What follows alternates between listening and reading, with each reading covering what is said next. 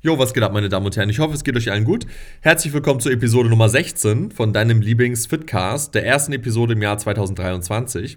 Und diese Episode möchte ich einmal dazu nutzen, zum einen das Jahr 2022 so ein bisschen Revue passieren zu lassen, was da so passiert ist, so ein kleiner Jahresrückblick. Und dann geht es natürlich auch noch um Fitness. Und zwar, zweites Thema in dieser Episode ist es, warum Maschinen besser als freie Gewichte sind, wenn es um Muskelaufbau geht und dass wir ein für alle Mal mit dem Mythos aufräumen, freie Gewichte sind irgendwie überlegen. Aus irgendeinem magischen Grund, du musst frei trainieren, weil es besser. Nein, ist es nicht. Warum, klären wir nachher. Also, fangen wir erstmal an mit dem Jahresrückblick. 2022 war für mich persönlich ähm, ein sehr interessantes Jahr, sehr, sehr spannend. Ähm, Social Media hat sich gut entwickelt, mein Coaching hat sich gut entwickelt. Das hat sich beides äh, sehr, sehr positiv ähm, für mich äh, entwickelt und das hat dafür gesorgt, dass sich natürlich auch mein Workload deutlich vergrößert hat. Anfang des Jahres habe ich gedacht, ich bin schon gut ausgelastet. Nein, war ich nicht. Ich wusste nur nicht, wie man effizient arbeitet. Ähm, das ist ganz geil daran, ähm, wenn man halt, ich sag mal, mehr Arbeit aufgehalst bekommt oder sich selber aufhalst, dass man dann lernen muss, lernen muss, effizienter zu arbeiten. Und ähm, da ist so unglaublich viel Luft bei mir gewesen, das ist wirklich unglaublich. Also ich habe mich da so ein bisschen in die Thematik eingelesen, wie man halt wirklich möglichst effizient arbeiten kann. Und ähm, ja, das äh, war wirklich sehr augenöffnend. Also mit dem, was ich Anfang des Jahres noch gemacht habe und mit dem, was ich jetzt mache, allein was die Produktivität angeht, Tag und Nacht. Ne? Was mir da am meisten geholfen hat, ist wirklich Fokus, Fokus, Fokus, Fokus. Stichwort Deep Work. Das heißt, ähm, bündel deine Aktivitäten. Ne, ist jetzt keine Magie dahinter, aber oft ist es halt so, dass man sich ständig durch irgendwas rausreißen lässt, dass man irgendwie einen Tag hat, wo man 20 verschiedene Sachen macht.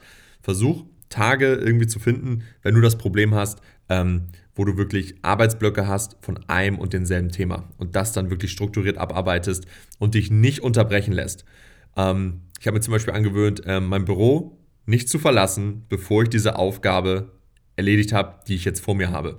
Ähm, das habe ich mir so quasi selber als ähm, ja, Challenge oder so gesetzt, dann nach dem Motto, du verlässt dieses Büro erst, wenn du diese Aufgabe fertig hast, umso schneller du sie fertig hast, umso schneller kannst du auch aus dem Büro raus.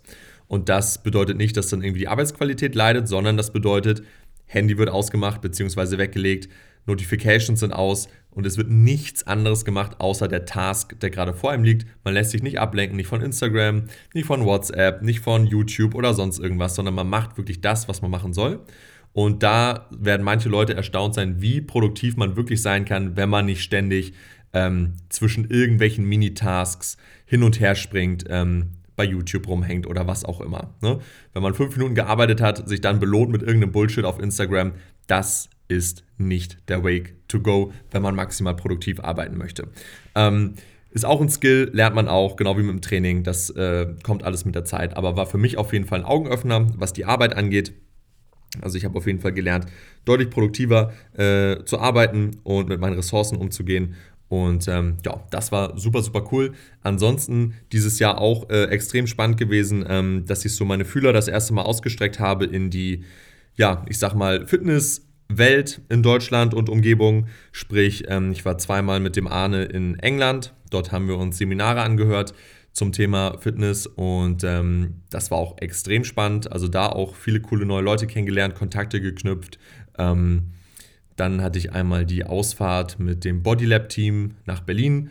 Auch sehr cooles Event. Es waren, glaube ich, zwei oder drei Tage, ähm, wo wir dann mit dem Team da waren. Mega, mega cool. Hat auch sehr viel Spaß gemacht.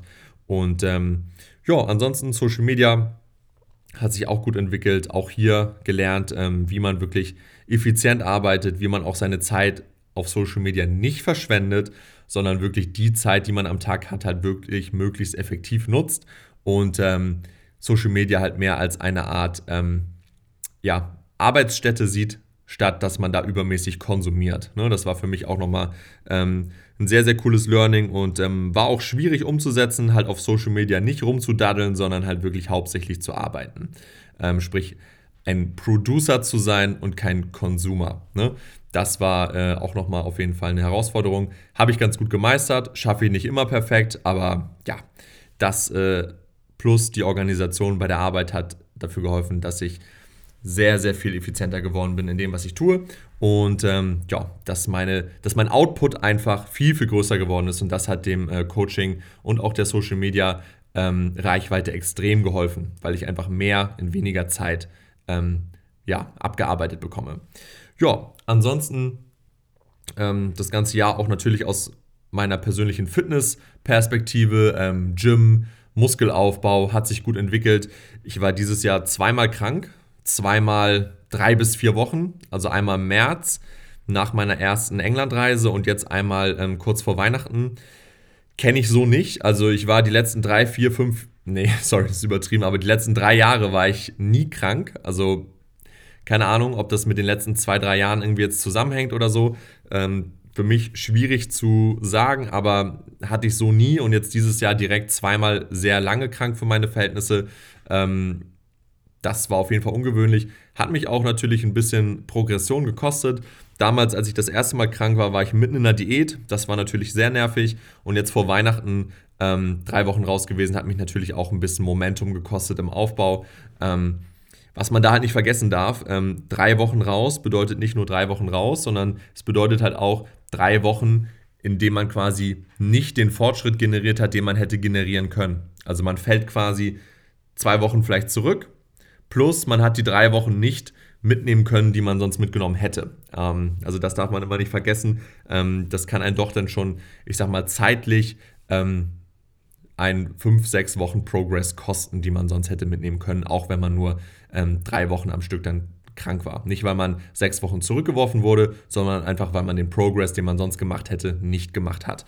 Ähm, Ansonsten ist es aber trotz diesen beiden Krankheitsphasen ähm, kraftsportmäßig sehr, sehr gut äh, gelaufen. Ich habe jetzt das erste Mal in meinem Leben, nicht ganz das erste Mal in meinem Leben, aber das erste Mal seit acht Jahren oder so, ähm, von sechs Einheiten in der Woche auf vier Einheiten reduziert. Auch das hat mit dem Social Media und mit dem Coaching zu tun, weil ich einfach vom Arbeitspensum her ähm, beim Sport ein bisschen zurückstecken wollte, weil ähm, der Input, den ich im Sport geben muss, extrem hoch ist, um überhaupt noch voranzukommen, ähm, der Output aber extrem gering ist und ähm, jetzt im Social Media und ich sag mal im Coaching-Bereich ist es für mich halt so, dass ich da noch eine sehr steile Wachstumskurve habe, die ich halt im Sport nicht habe, weil ich das schon seit knapp 13 Jahren mache. Das heißt, ich habe da ein bisschen das Pensum runtergefahren, um halt ähm, in anderen Bereichen mich besser ähm, ja, steigern zu können, sag ich mal. Und das hat auch ziemlich gut funktioniert. Diese vier Einheiten in der Woche haben für mich persönlich den Eindruck sogar erweckt, dass ich teilweise sogar noch besser vorankomme. Hat damit zu tun, dass ich nur noch einen Beintag in der Woche habe. Das heißt, meine Beine sind meine persönliche Stärke. Die will ich jetzt aktuell nicht mehr so fördern. Ähm, gefühlt werden sie mini, minimal besser mit einmal Beine in der Woche. Nicht so schnell wie damals, aber ist auch gar nicht notwendig. Dafür habe ich jetzt drei weitere Tage, die ich dem Oberkörper widmen kann. Und das zahlt sich in meinen Augen aus, weil mit drei Tagen, die man dem Oberkörper widmet, kriegt der Oberkörper mehr als genug Volumen ab. Und ähm, dadurch, dass ich nur vier Tage trainiere, habe ich ja drei Pausetage und die helfen mir in meinen Augen gerade extrem mit der Erholung und dem Muskelwachstum. Also diese sechs Tage, die haben, glaube ich, unterschwellig so ein bisschen meine Recovery sabotiert und dafür gesorgt, dass ich nie so gut adaptieren konnte in den letzten ein, zwei Jahren, wie ich es jetzt gerade mache. Also die zusätzlichen Pausentage, vor allem wenn man extrem fortgeschritten ist, ähm, machen sich hier in meinen Augen bezahlt. Ähm, das Experiment ist jetzt natürlich noch nicht ganz abgeschlossen, aber ja, die letzten Monate, wo ich das jetzt gemacht habe, sind durchaus positiv verlaufen, was ähm, die Entwicklung angeht. Sei es jetzt ähm, Schwachstelle Brust, Schwachstelle Lat, die ich angehen wollte. Das entwickelt sich gerade wirklich sehr, sehr gut und ähm, da bin ich sehr zufrieden. Also mit weniger Input am Ende des Tages vielleicht sogar ein bisschen mehr rausbekommen im Oberkörper als vorher, aber natürlich unter der Berücksichtigung, dass die Beine mehr oder weniger auf Erhalt trainiert werden. Und ähm, ich weiß nicht, ob ich da wirklich gerade besser werde. Gefühlt minimal, aber schwer zu sagen. Also, wie gesagt, sportlich, ähm, geschäftlich, und ähm, auch privat hat sich dieses Jahr wirklich sehr gut entwickelt. Ähm, das äh, kann gerne so weitergehen. Ich bin gespannt, was das nächste Jahr geht, bringt. Ähm, vor allem mit 2023 geht ja die ähm, Zusammenarbeit mit ESN los. Und ja, da bin ich mal gespannt, was sich da für Möglichkeiten ergeben. Und ähm, ja, das werden wir oder werdet ihr natürlich auch auf äh, Social Media, auf Instagram und so weiter ähm, mit beobachten können. Also ich bin gespannt, wenn ihr da irgendwelche Ideen habt oder so, was äh, ESN, irgendwelche Zusammenarbeiten angeht, was auch immer, könnt ihr mich gerne ähm, kontaktieren auf Insta und mir das einfach mal schreiben. Und ja, dann geht es jetzt weiter mit dem Thema Maschinen versus freien Gewichten. Warum sind freie Gewichte Maschinen unterlegen, wenn es um Muskelaufbau geht?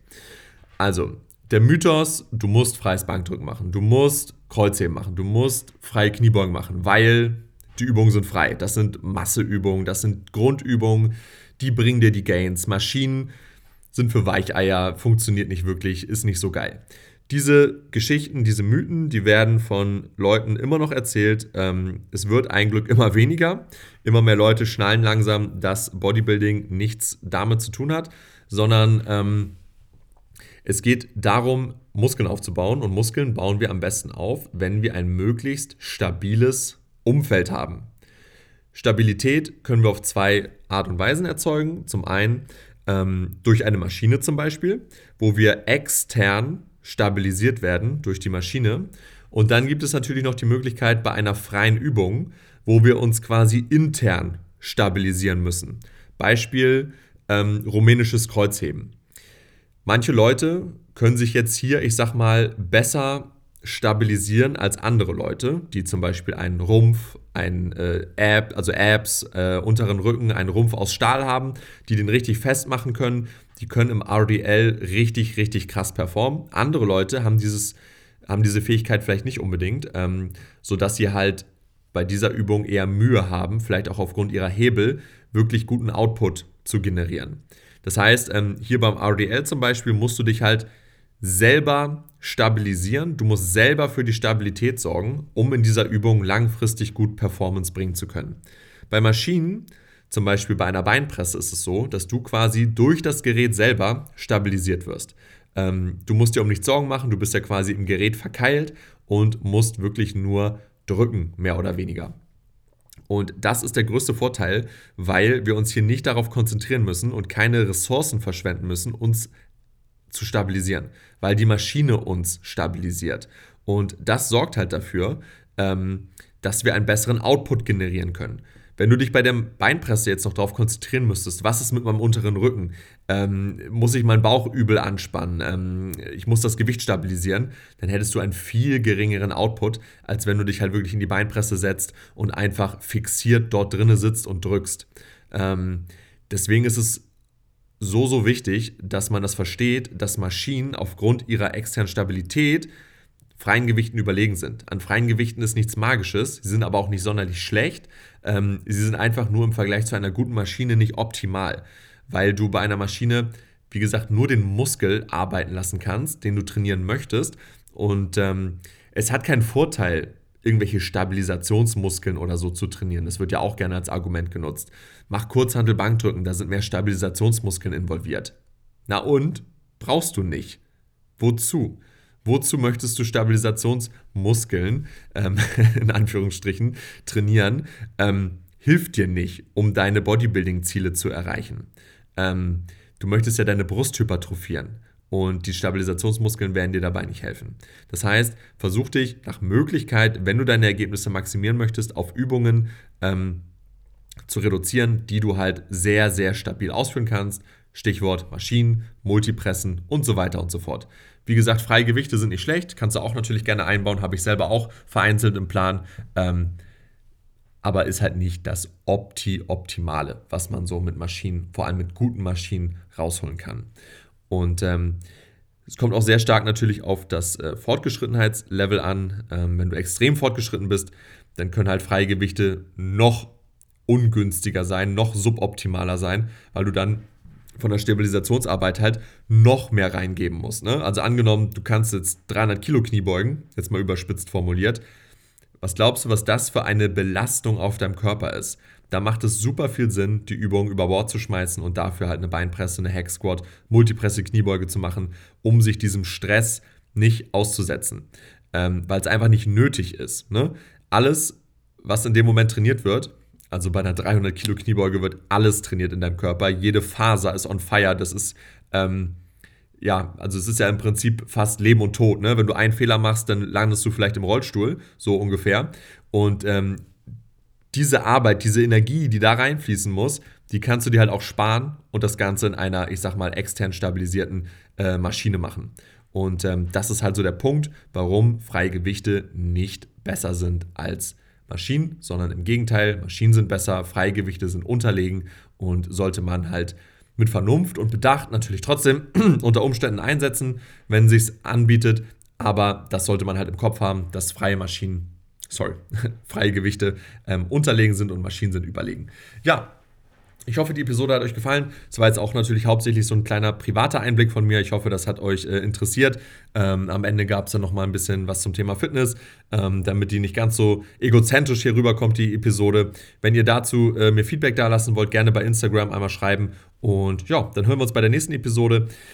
Diese Episode hat jetzt zwei Wochen, glaube ich, gedauert seit der letzten Episode. Hat einfach damit zu tun, dass jetzt im Januar super viel zu tun ist, um die Weihnachtszeit rum. Fitness ist natürlich Anfang des Jahres der Monat. Mm, und ja, da gab es einfach ein paar, ich sag mal, Sachen, die etwas höher von der Priorität her waren als ähm, der Podcast. Stichwort Deep Work, ne? Fokus auf die Sachen, die halt wirklich wichtig sind. Und der Podcast ist natürlich auch wichtig, aber ähm, ja, das ist halt äh, so ein bisschen untergegangen in, den, in, der vergangenen Woche. Von daher kommt er ein bisschen verspätet. Ich versuche hier Besserung zu geloben und ähm, in den nächsten Wochen hier wirklich wieder regelmäßig Woche für Woche den Podcast hochzuladen.